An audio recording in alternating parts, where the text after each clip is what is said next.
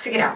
Λοιπόν, σήμερα έχω τη χαρά να έχω στο στούντιο από την Αθήνα καλεσμένο ψυχοθεραπευτή, ο Γρηγόρης Βασιλιάδης, ψυχοθεραπευτής και συγγραφέας, με αφορμή την έκδοση του, του τρίτου του βιβλίου, Εξομολογήσεις ενός ψυχοθεραπευτή, είναι στο στούντιο. Σας ευχαριστώ πολύ για την πρόσκληση. Εμείς ευχαριστούμε. Στον Νικό το μιλάμε, να ξέρεις. Ε. Ωραία, θα μιλάμε στον Νικό. Λοιπόν, Εξομολογήσεις ενός θεραπευτή είναι το τρίτο βιβλίο εκδόσεις. Ε, είναι εκδόσεις Αεράτη και Πηγή. Okay. Θεσσαλονίκης είναι οι εκδόσεις. Ναι, έχουν φιλοξενηθεί και άλλοι συγγραφεί. Πολύ ωραία, πολύ χαίρομαι. Ναι, είναι πολύ εξόλογοι άνθρωποι οι εκδότες. Τα δύο προηγούμενα ποια ήταν. Τα δύο προηγούμενα. Ναι, το πρώτο είναι το ψυχοθεραπευτικό ταξίδι, το οποίο είναι best seller τα τελευταία τρία χρόνια. Ναι. Ψυχοθεραπευτικό ταξίδι. Και το δεύτερο είναι τους εκδόσεις Εμπλό, Πώς αντέχεις την αλήθεια. Ερώτημα. Ερωτηματικό μαζί και από μαστίγιο κιόλας από πίσω. Είναι, είναι σκληρά τα βιβλία μου όλα. Πολύ σκληρά θα έλεγα. Ε, το τελευταίο είναι το πιο μαλακό. Κάποιοι το βρήκαν πολύ σκληρό ήδη. Το έχουν διαβάσει τρει-τέσσερι φορές σε ένα μήνα. Γιατί προς, κάθε φορά διαβάζω κάτι διαφορετικό. Ναι, το πιστεύω. Μα η ίδια η διαδικασία της θεραπείας. η ίδια η διαδικασία της θεραπείας είναι σκληρή η διαδικασία της ψυχοθεραπείας είναι πολύ σκληρή για τον ψυχοθεραπευτή και λιγότερο για τον θεραπευόμενο. Αυτό τώρα τα λέω από Γιατί θέση... όμως τώρα το λες αυτό; Ε, αυτό τα λέω, το, το λέω από τη θέση του θεραπευτή. Βέβαια είμαι ταυτόχρονα και θεραπευόμενος και δεν ναι. μπορούσε να είναι διαφορετικά. Έτσι. Ε, τώρα, ναι, Μιλάω για τη θέση του θεραπευτή, γιατί ο θεραπευτής είναι ένας άνθρωπος ο οποίος έχει περάσει πολλά από τη θέση του θεραπευόμενου. Ναι. Έχει, ε, να χρησιμοποιήσω λίγο, λίγο αστεία γλώσσα, έτσι, μην το παρεξηγείς. Ε, έχει υποφέρει από την ε, ιδιότητα του θεραπευόμενου, αλλά ταυτόχρονα μέσα σε αυτή την ιδιότητα βρήκε τον εαυτό του. Ναι. Έτσι, οι άνθρωποι δηλαδή που έρχονται σε ψυχοθεραπεία είναι αυτοί οι άνθρωποι οι οποίοι έχουν χάσει τον εαυτό τους, δεν, δεν το ξέρουν ότι τον έχουν χάσει συνήθως. Συνήθως έρχονται με προβλήματα σχεσιακά, με προβλήματα κατάθλιψης, ε, όταν φτάνουν μάλιστα στη μέση ηλικία ή αν το πούμε καλύτερα στο μέσο πέρασμα, είναι πάρα πολύ αναστατωμένοι γιατί μπορεί τη ζωή τους να πάνε καλά τα πράγματα αλλά κάτι τους λείπει. Ε, δεν, κανείς δεν έρχεται με το τραύμα στο πιάτο. Ναι. Κανένας. Ποτέ. Ναι, το τραύμα. Στο πιάτο. Να πω σε αυτό το σημείο που κολλάει δηλαδή τώρα, το τραύμα Νομίζω, όχι νομίζω, σίγουρα, η Κατερίνα Σιαμπάνη έχει βγει εκπομπή ήδη και η Κατερίνα η και οι δύο Κατερίνες. Και το λέω αυτό για αυτές τις δύο γιατί το έχουν πει στον αέρα. Δύο ψυχοθεραπεύτες που η μία είχε να αντιμετωπίσει το τραύμα της ντροπής και η άλλη από μια γενικευμένη αχώδη διαταραχή από τα 15 της και οι δύο είπαν ότι αυτή τι ακριβώς η εμπειρία είναι που τις οδήγησε και τις δύο στο επάγγελμα του ψυχοθεραπευτή; Εντελώς φυσικό αυτό που λες, είναι απόλυτα κοινότυπο. Στο πρώτο μου βιβλίο του ψυχοθεραπευτικού ταξίδι, γι' αυτό μιλάω. Ναι. Ότι είναι αδιανόητο κάποιος που μου λένε διάφοροι άνθρωποι ότι εγώ θέλω να σπουδάσω ψυχολογία κλπ. Και, και εγώ ίδιος φυσικά ανήκω σε την κατηγορία πριν από 30 χρόνια. Και έλεγα ότι εγώ θέλω ας πούμε να έχω εξουσία, να έχω δύναμη, να θεραπεύσω τους ανθρώπους κλπ. Μπαρμπούτσαλα όλα αυτά τρίχες, ναι. τίποτα από όλα αυτά δεν είναι η ουσία. Η ουσία είναι ότι είμαι ένας άνθρωπος πολύ φοβισμένος που σε πολύ μεγάλο τρόμο να έρθει σε επαφή με το τραύμα, φόρεσε τη μάσκα της εξουσίας αυτού που θεραπεύει και μέσα από αυτή τη μάσκα μπόρεσε να μπει σε ένα χώρο μυστικό, στο χώρο της προσωπικής του αυτογνωσίας, στον οποίο βέβαια αν ήξερε τι θα συναντούσε εκεί πέρα που μπήκε, ναι. μεταξύ, Τότε. μεταξύ μας, ε, ναι, θα την έκανε ούτε απ' έξω, ούτε απ' έξω. Ναι. Ούτε απ' έξω. Αυτό είναι το μυστικό. Πρέπει, πρέπει δηλαδή να σου κεράσουν μια καραμελίτσα, ναι. να φας την καραμέλα για να μπεις μέσα στο δωμάτιο το σκοτεινό. Ναι. Δεν πρόκειται κανένας να μπει στο σκοτεινό δωμάτιο. Κατάλαβες. Εγώ έτσι μπήκα στο σκοτεινό δωμάτιο. Και βέβαια φυσικά ευγνωμονώ με όλη μου την ύπαρξη που μπήκα στο σκοτεινό δωμάτιο γιατί εκεί είδα το φως μου. Ναι. Βρήκα το φως. Το αληθινό. Τώρα αυτό δεν είναι τώρα, αυτό τραγικά παράδοξο που λέω. Μέσα σε ένα σκοτεινό δωμάτιο μπορεί να βρει κανείς το φως του. Δεν είναι τραγικά παράδοξο για αυτή εδώ την εκπομπή, γιατί το λέμε συνέχεια και το έχουμε πει και έχει μια εκπομπή πάρα πολύ καιρό πριν με τον Ντέμι Κυριάκου για το σκοτεινό δωμάτιο και για το φως και για το γιούμ. Τα έχουμε πει σε αυτή την εκπομπή για τη σκιά που είναι απαραίτητη για να βρούμε τον εαυτό μας. Πολύ σωστά. Τι, τι ο κόσμος που έρχεται, τι τον φέρνει σε σένα; Νομίζω πολλά πράγματα φέρνουν τους ανθρώπους στη ψυχοθεραπεία. Ε, Καταρχάς, ε, νομίζω ότι όλοι στην, στην πρώτη ηλικίωση, δηλαδή αυτό που λέμε από τα 20 μέχρι τα 30, Ναι. 20 με 30, ε, 18 με 30 κάπου εκεί, ε, έχουν πάρα πολλούς λόγους να παραμένουν κολλημένοι σε αυτό που λέμε ανεμιστική σκέψη, ηρωική σκέψη της παιδικής, της εφηβικής ηλικίας. Εγώ θα κατακτήσω τον κόσμο, είμαι ο γαμάο και ο δέρνο της υπόθεσης. Δεν πρόκειται να συμβεί τίποτα σημαντικό που θα με αποτρέψει από τους αρχικούς μου στόχους. Ε, στοχοθετώ κλπ. Και μπλα μπλα και όλα αυτά. Μετά έρχεται η ματέωση. Και μετά έρχονται συνεχώς ματαιώσεις, έρχονται συνέχεια ματαιώσεις. Ο άνθρωπος τσαλακώνεται, δόξα τω Θεώ λόγο πάλι, τσαλακώνεται συνεχώς. Οπότε έτσι έρχεται αυτό που λέμε το μέσο πέρασμα, έρχεται δηλαδή η καμπή, στην οποία οι προβολές που κάνουμε στους άλλους, στους γονείς μας, στην εξουσία, στους κοινωνικούς θεσμούς, ε, στην οικογένεια κλπ. α, ε, κα, καταραίουν.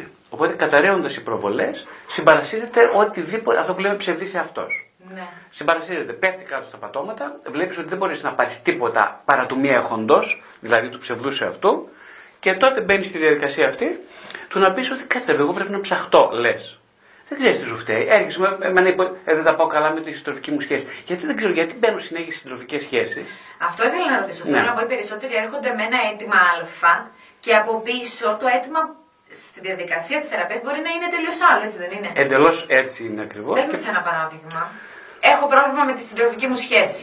Ναι, με πάρα, Παραδείγματος ναι, χάρη. πα, πα- πάρα πολλές γυναίκες, και να το βάλουμε έτσι λίγο πιο συγκεκριμένα, λιγότεροι, α- παλιότερα όταν ξεκίνησα βασικά, ναι, πριν από 25 χρόνια ξεκίνησα, τότε ερχόντουσαν, θυμάμαι, Γυναίκες ε, πάρα πολλοί γυναίκες. Τώρα, όσο περνάει ο καιρός, είναι όλο και περισσότεροι άντρες. Παρ' όλα αυτά, η πλειοψηφία είναι γυναίκες. Οι γυναίκες, λοιπόν, πάρα πολύ συχνά έρχονται που ανήκουν σε αυτή την κατηγορία είτε του μέσου περάσματος είτε της πρώτης ενηλικίωση, έρχονται με σαφές με σαφές έτοιμη κατά τη γνώμη τους ότι δεν, δεν ξέρω γιατί, ρε παιδί μου, ένας απογοητευμένος έρωτας, ένας ματαιωμένος έρωτας, δεν μου πήγε καλά, δεν ξέρω τι μου, δεν μου πάει καλά. Κάτι κάνω εγώ καλά. Τι δεν κάνω γιατρέ μου καλά; Ναι, αυτό είναι το Ε, αίτημα. αυτό. Δεν, δεν πάει καλά η ζωή. Ε, κοίταξε, γενικά δεν είμαι ευχαριστημένη από τη ζωή μου, μου λένε. Δεν είμαι ευχαριστημένη γιατί πάλι μπαίνω σε σχέσεις που με ματαιώνουν. Με άφησε αυτός, με άφησε ο άλλος. Εγώ μπαίνω με τα πούνια, ερωτευμένη. Ναι. Πολύ. Ε, δεν- γιατί δεν παραμένω σε σχέσεις; Δεν μπορώ να παραμείνω σε σχέση. Έχω την ανάγκη να δεσμευτώ, λέει η ίδια. Αλλά οι άλλοι με ξεπετάνε. Ε, ένα άλλο πολύ συχνό θέμα, γυναίκες και άντρες ανήκουν σε αυτό, πάλι γυναίκες όμως υπερτερών. Οι γυναίκες, παρένθεση, είναι πολύ σημαντικό να πούμε ότι ο λόγος που έρχονται σε περισσότερες ψυχοθεραπεία είναι γιατί είναι πολύ πιο αποδεκτό από την κοινωνία μας Ναι, ναι, να μια γυναίκα να είναι σε επαφή με το ευάλωτο της κομμάτι. Αντίθετα, ο άντρα φοράει το προσωπείο του θυμού, ε, της οργής της εξουσίας, ε, τέλος πάντων ή της ψευδέστησης της δύναμης και με αυτόν τον τρόπο δεν μπορεί να μπει σε θεραπεία γιατί είναι τελείως αναπόδεκτο από τον εαυτό του και από τους άλλους. Ναι, ναι. Και πολλές φορές η γυναίκα που έρχεται έχει μιλήσει πριν έρθει σε σένα. Με τους φίλους της, με τη μάνα της, με τον μπαμπά της, με το περιβάλλον της. Πολλές φορές οι άντρες έρχονται και ο πρώτος στον οποίο ανοίγονται είσαι εσύ. Αυτό ισχύει που λες βέβαια. Βέβαια εδώ τώρα να πούμε και πολλές γυναίκες ε, ενώ λένε ότι έχουν ανοιχτεί ε, δεν ξέρουν οι άνθρωποι τι σημαίνει άνοιγμα. Καλά, σίγουρα, σίγουρα. Και εκεί είναι ο μύθος ότι δεν χρειάζομαι ψυχοθεραπευτή γιατί έχω φίλους. Ναι, καλά, Ωραία δεν, θα ήταν. αυτό είναι τραγικό Ωραία τελείως. θα ήταν, Ναι, ωραία είναι θα και ήταν. αστείο μαζί και Είναι τραγικό. αστείο, ναι, πραγματικά. δεν έχω στο τραγούδι, έχω φίλους. Τέλος πάντων, ένα άλλο θέμα που είναι πάρα πολύ κοινότυπο, στο πρώτο μου βιβλίο έχω αφιερώσει πολύ χρόνο σε αυτό και το θεωρώ πολύ σημαντικό, είναι το σύνδρομο της οικογενειακής ελληνικής πολυκατοικίας. Ναι. Το οποίο νομίζω χρεια- δεν χρειάζεται να πάω. Ίσως πω δύο πράγματα. Και το, Να πεις, να πεις. Πολύ βασικά είναι ότι κάποια στιγμή συνειδητοποίησα, Δέσποινα, μέσα στα τελευταία χρόνια, ότι ένα ποσοστό 90 με 95% των ανθρώπων που έχω δει όλα αυτά τα χρόνια ζουν σε, μια, σε ένα τρύπατο, σε ένα, σε ένα τριόροφο, στο οποίο είναι χωρισμένο, το ένα παίρνει ο μπαμπάς ε, και η μαμά, το άλλο, στο άλλο διαμέρισμα είναι τα παιδιά και στο τρίτο μια ξαδέρφη θεία ή συγγενής. Ή ένας νικάρης ο οποίος μας πρέπει να φύγει γρήγορα γιατί μας κλέβει το χώρο. Ναι. Αυτό είναι μια φωτογραφία συγκλονιστική. Ναι, ναι. Στο βαθμό της συχνότητας που συμβαίνει μέσα στη θεραπεία. Που σημαίνει πολύ απλά ότι ε, υπάρχει μια τυπολογία στην ελληνική κοινωνία, γιατί για αυτή, με αυτή μιλάω, δεν, δεν μπορώ να μιλήσω για κάτι άλλο, η οποία ε, καθυλώνει τους ανθρώπους να ζητάνε μια ζωή τα αρέστα μέσα στο σπίτι στο οποίο μεγάλωσαν. Αυτό που λέω τώρα, πρόσεχε λίγο, δεν είναι το αίτημα της θεραπείας. Ναι, Δεν- ναι, έτσι. καταλαβαίνω. Όχι, οι άνθρωποι δεν είναι όλα Λένε ρε παιδί μου, εγώ τώρα, δεν- κοίταξε, δεν μπορώ να μπω σε σχέση, μου λέει ο άλλος, ο άλλος ή η άλλη. Δεν μπορώ να μπω σε σχέση. Και μετά τους λέω, Πού μένεις, κορίτσι μου, πού μένεις, αγόρι μου, και μου λέει που μένω. Μένω στο αυτό το τριόροφο, κάτω από τη μαμά και λοιπά, μου χτυπάει για τα κεφτεδάκια, ε, τα κλειδιά πάνω στις πόρτες κλπ. Ε, και εκεί ξεκινάει τώρα, καλά εγώ γελάω πια, ε, γελάω με την έννοια ότι ξέρω ακριβώς τι θα, ποιο είναι το επόμενο βήμα ας πούμε. Ναι. Το επόμενο βήμα είναι ότι υπάρχει φοβερός θυμός από πίσω. Θυμός και της μάνας που έχει μπει σε αυτό το παιχνίδι της συνεξάρτησης. Σωστά. Ναι, ναι, σωστά. Ε, στην εξάρτηση. Ε, βλέπεις, χρησιμοποιώ κάποιο κλεισέ, λέω μάνας, δεν είπα του μπαμπά τώρα. Γιατί, νομίζω δεν χρειάζεται να το εξηγήσω. Γιατί οι μάνες είναι αυτές που είναι πάρα πολύ σε, σε, σε, σε, επενδύουν όλη την ταυτότητά τους πάνω στη συνεξάρτηση. Επενδύουν, αλλά έτσι τις εκπαιδεύει και η κοινωνία, θέλω να πω. Δηλαδή θέλω να πω, έχουμε ευθύνη όλοι για όλο αυτό που ζούμε. Βεβαίως. Δηλαδή είναι πολύ ωραίο να λέμε ότι οι μάνες έτσι κι αλλιώς και αλλιώτικα, αλλά έχεις βγει ποτέ για ποτά με φίλοι σου, παντρεμένοι, χωρισμένοι, με παιδιά 10, 12, 15, γιατί εγώ έχω βγει, εγώ δεν έχω παιδιά. Έχω βγει όμως με φίλοι χωρισμένοι, με παιδιά 10 και 12, που τις λένε οι άλλοι έξω με, με μια φυσικότητα που. Ε, τα παιδιά σου που είναι, τα παιδιά σου τι τα έκανε σήμερα; Καταλαβες. Θέλω να πω ότι είναι ένα σφυροκόπημα των γυναικών που έχουμε συνέχεια όλοι απαιτήσεις από αυτές. Εάν δεν δουλεύουν, γιατί δεν δουλεύουν, εάν δουλεύουν, που έχουν αφήσει τα παιδιά τους. Ισχύει εντελώς αυτό που λες.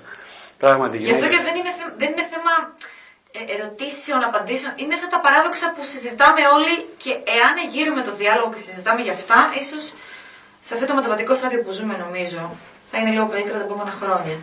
Κοίταξε, ναι, οι γυναίκες βασικά χρειάζεται πάνω σε αυτό που λες να αρχίζουν σιγά σιγά να αμφισβητούν αυτή την παραδοσιακή δομή, ε, να βγουν λίγο από αυτό το αυτοείδωλο το δικό τους, που τους έχουν σερβίρει και τον, κατα... και ναι, τον ναι, καταπιεί. Ναι, ναι, ναι, ε, εντάξει, ο φεμινισμός έχει αποτύχει γιατί ε, έχει, ε, εκείνος υπηρετούσε το, το, το ψευδεπίγραφο έτοιμο ότι πρέπει να γίνουμε ίσοι με τους άντρες. Ε, δεν... Ο φεμινισμός δεν υπηρετεί αυτό τώρα. Μιλάς σε μια φεμινίστρια, θέλω να σου πω. Α, okay, okay. για πες. Ο φεμινισμός δεν είναι αυτό. Ο φεμινισμός είναι ότι η πατριαρχία μας βλάπτει και τους δύο. Δεν είναι άντρες εναντίον γυναικών. Αυτό η πατριαρχία μας βλάπτει τους δύο είναι, απόλυτα, είναι απόλυτα σωστό. Αυτό, αυτό, το, γι' αυτό το πράγμα συζητάμε αυτή τη στιγμή. Επειδή μιλάς για την πατριαρχία, πρόσεξε τι γίνεται τώρα. Η πατριαρχία, ναι, στην Αμερική ας πούμε, και μετά στην υπόλοιπη Ευρώπη αποδομείται το 60-70. Υπάρχει μια βασική. Ξεκινάει ο φεμινισμός Υπάρχει μια πολύ βασική αποδο... ανάγκη αποδόμησης της πατριαρχίας, πάρα πολύ σωστά. Ο σκλάβος επαναστατεί και θέλει να φορέσει και να μην κυκλοφορεί ξυπόλυτε, να φοράει και αυτός παπούτσια. Λοιπόν και πολύ σωστό. Από εκεί πέρα, τα τελευταία χρόνια ένα θέμα που έχει αποδειχθεί είναι ότι ε, ε, ε, ελήψη, πάει το πατριαρχικό μοντέλο, έχει καταρριφθεί και καταρρύπτει κάθε μέρα και περισσότερο. Αλλά στη θέση του πατριαρχικού μοντέλου, σύσσωμη κοινωνία πια, οι γυναίκες και οι άντρες δεν έχουν να αντιπαραθέσουν ένα λειτουργικό μοντέλο συμβίωσης και ε, ε, εσωτερικής διαπραγμάτευσης και εξωτερικής διαπραγμάτευσης των σχέσεων. Γι' αυτό νομίζω ότι είμαστε σε μεταβατικό στάδιο. Δηλαδή τα επόμενα χρόνια θα, θα εξελιχθεί αυτό το μοντέλο συνύπαρξη. Ακριβώς αυτό που λες τώρα είναι το, το, ε, το, ζούμε σε μια κοινωνία που είναι βυθισμένη σε ένα χάος, σε ένα ναι, κενό, ναι. στο οποίο δεν υπάρχει λειτουργικό μοντέλο. Η οικογένεια, ας πούμε, όπως καταλαβαίνεις, ε, στην Ελλάδα είναι ακόμα λίγο τα πράγματα καλά σε αυτό το θέμα, δηλαδή υπάρχει μια, ε, ε, μια συνοχή των ανθρώπων στο Αρκεί θεσμό. να μην γίνεται αυτό το, το αρρωστημένο, έτσι. Ναι, ακριβώ. Απ' τη μία, ναι, βλέπεις πώς γίνεται ακριβώς. Υπάρχει όλη η χώρα αυτή στην εξάρτηση Εγώ... με τον έναν ή τον άλλο τρόπο. Βλέπουμε κόσμο που έχει παντρευτεί και δεν έχει φύγει από την πρώτη οικογένεια. Αυτή είναι η παθολογία της Ελλάδας, δεν ξέρω αν είναι του μισογειακού τύπου, είναι μια παθολογία όμως που είναι πάρα πολύ σοβαρό το θέμα. Σου λέω το γεγονός ότι αυτοί οι άνθρωποι σε τεράστιο ποσοστό, όλοι τους, γυναίκες και άντρες, παιδιά που ξεκινάνε από 20 μέχρι 60 χρονών παιδιά, ναι. είναι για μπορώ να το πω αυτό, μέσος όρος είναι 30 με 45, εκείνη η βασική ηλικία που ξεκινάμε ψυχοθεραπεία. Και καλά κάνουμε γιατί ευθύνη η πρώτη, είναι το πέρασμα την πρώτη ηλικίωση, στη δεύτερη ηλικίωση, άρα πρέπει να ξεκινήσει εκεί. Αλλά το αγκούριστο τέτοιο είναι ότι ε, επιτέλους πότε θα ζήσω εγώ αυθύπαρκτος, σαν αυθύπαρκτον, λέει η γυναίκα, λέει ο άντρας. Δηλαδή, κάτσε, εγώ, εγώ αρχίζει να υποψιάζεται πια ενώ το λέω τόσο αυτονόητο, δεν είναι αυτονόητο αυτό καθόλου. Όχι, όχι, καθόλου. Αρχίζει να υποψιάζεται ότι εγώ γιατί μένω εδώ στο. Γιατί, κάτσε, στην αρχή η κρίση. Λες τώρα είναι η κρίση, ωραία, δεν θα φύγω, θα είμαι εδώ στο σπίτι. Σωστά. Δεν έχω που να πάω, δεν μου φτάνει τα λεφτά για νίκη και μπλα μπλα. Ε, τώρα όμως φεύγει η κρίση, αρχίζει ο άλλος να βγάζει χρήματα, η γυναίκα να βγάζει χρήματα. Ε, να, και να αρχίζει να ρωτιέται, εγώ γιατί μένω σε αυτή την πολυκατοικία; Για ποιο λόγο να συνεχίζω να μένω; Πάνω σε αυτό το ερώτημα, όταν αυτό εγκαθίσταται το ερώτημα, τότε. Αρχίζει. Ναι, αρχίζει πλέον να αρχίζει να λέει κάτσε. Ε, ε, ε, εδώ εγώ μάλλον θέλω να αποφύγω να συνειδητοποιήσω κάτι. Ε, μάλλον έχω και εγώ ευθύνη σε αυτό. Ε, μάλλον δεν φταίνει μόνο οι άλλοι, δηλαδή αποσύρω τις προβολές μου από τις πετιότητες από τους άλλους.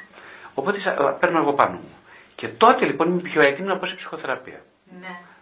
Έτσι και ο άντρας αντίστοιχα. Ε, βλέπω τώρα μια κυρία, ας πούμε, η οποία ε, μάλιστα έχει κάνει και 10-15 χρόνια ψυχοθεραπεία. Τώρα είναι και αυτό ένα άλλο θέμα. Ψυχοθεραπεία, ψυχοθεραπεία. Εγώ δεν μιλάω για ψυχοθεραπεία ως ποτέ, μιλάω για ψυχοθεραπευτές. Ψυχοθεραπεία πιστεύω είναι ε, όπως η ιατρική, μιλάμε για γιατρούς, δεν μιλάμε για, δεν μιλάμε για ιατρική. Είναι πολύ σημαντικό το πρόσωπο. Πάρα, όσο σημαντικό είναι ο θεραπευόμενος. Μα γιατί είναι σχέση; Ναι, Ακριβώς. Οπότε δεν μπορεί εγώ να μιλάω και να λέω ψυχοθεραπεία, συστημική, υπαρξιακή κλπ. Ναι. Όλα αυτά πολύ ωραία. Δηλαδή τι δίνεται και ο ένας και ο άλλος στη σχέση ναι. αυτή, θέλω να πω. Έχει τεράστια σημασία ναι, λοιπόν, ναι. όπως και ο θεραπευόμενος έχει τεράστια σημασία να, είναι, να, να έχει οριμάσει ένα αίτημα μέσα του, να έχει δουλέψει κάπως με τις αντιστάσεις του, οι οποίες θα βγουν ούτως ή άλλως μέσα στη διαδικασία. Αντίστοιχα, ο θεραπευτής έχει τεράστια σημασία να έχει πολύ μεγάλη εμπειρία και να έχει βουτήξει σε αρκετά μεγάλο βάθος. Αν δεν το έχει κάνει αυτό, τότε η συνύπαρξη είναι αποτυχημένη. Και αυτός είναι ο κανόνας. Ναι. Ε, είναι αποτυχημένη. Οπότε θέλω να πω, έρχεται η κυρία μετά από 10 χρόνια πούμε, τώρα ψυχοθεραπεία, ε, η οποία έχει φτάσει ηλικία 45-46 ας πούμε, ε, με ένα ματαιωμένο έρωτα όπως πάντα, υπάρχει πάλι ματέο, με, με ένα αίσθημα κενού και ότι κάτι πού βγάζει αυτή η ζωή μου, πού θα βγάλει τώρα; Γιατί εγώ δηλαδή, γιατί εγώ δεν έχω πει σε σχέση; Γιατί ενώ έχω την οικονομική άνεση να μπω σε σχέση, να παιδιά πάντα ήθελα, δεν έχω κάνει, ε, ούτε, ούτε έχω παντρευτεί και με έχει παρατήσει κάποιος με 10 χρόνια νεότερό Ναι. Τι να σημαίνει αυτό για μένα. Και ζει μετέωρη τώρα, ε. Ένα κενό φοβερό, ναι, ένα κενό πολύ μεγάλο.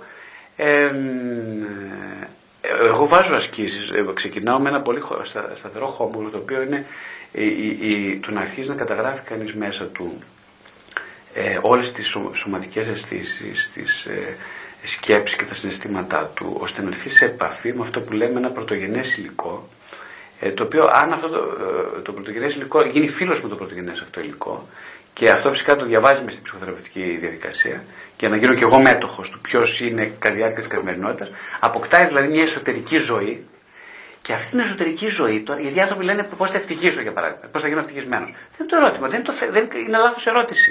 Δεν είναι πώς θα γίνεις ευτυχισμένη. Είναι πώς θα αποκτήσεις μια εσωτερική ζωή τέτοια που θα σε κάνει αισθάνεσαι ότι είσαι πιο σε συνοχή τα κομμάτια σου. Θα είσαι σε επαφή.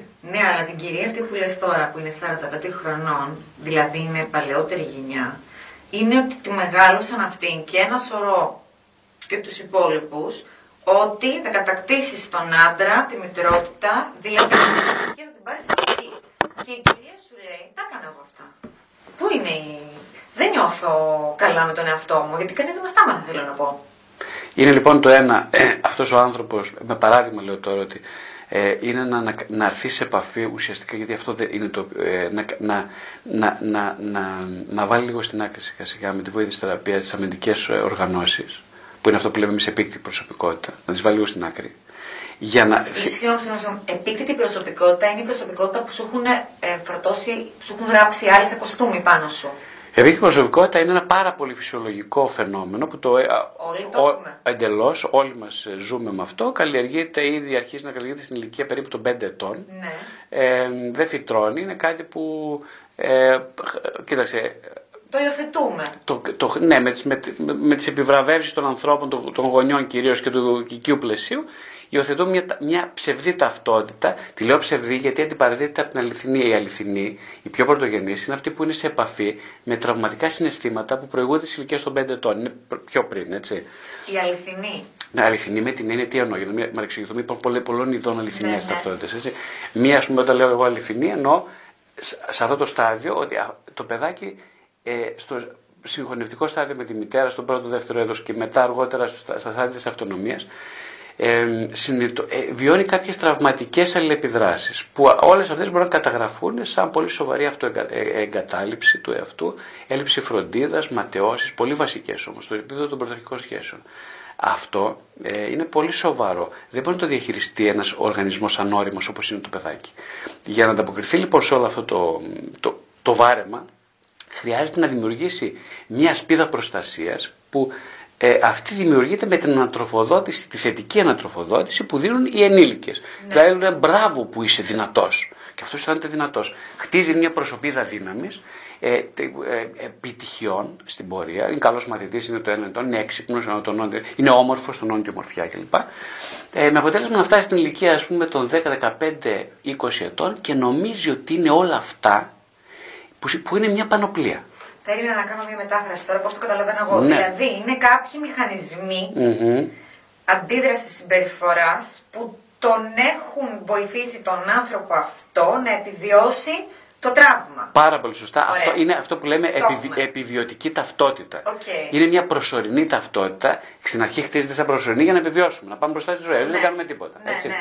Οπότε είναι φυσιολογικό. Αυτό, εδώ πάει το φυσιολογικό. Ωραία. Όλοι μας το έχουμε. Okay. Δηλαδή αυτό που είσαι εσύ τώρα, σήμερα. Ναι. Αν δεν έχεις δουλέψει σε βάθος με τον εαυτό σου.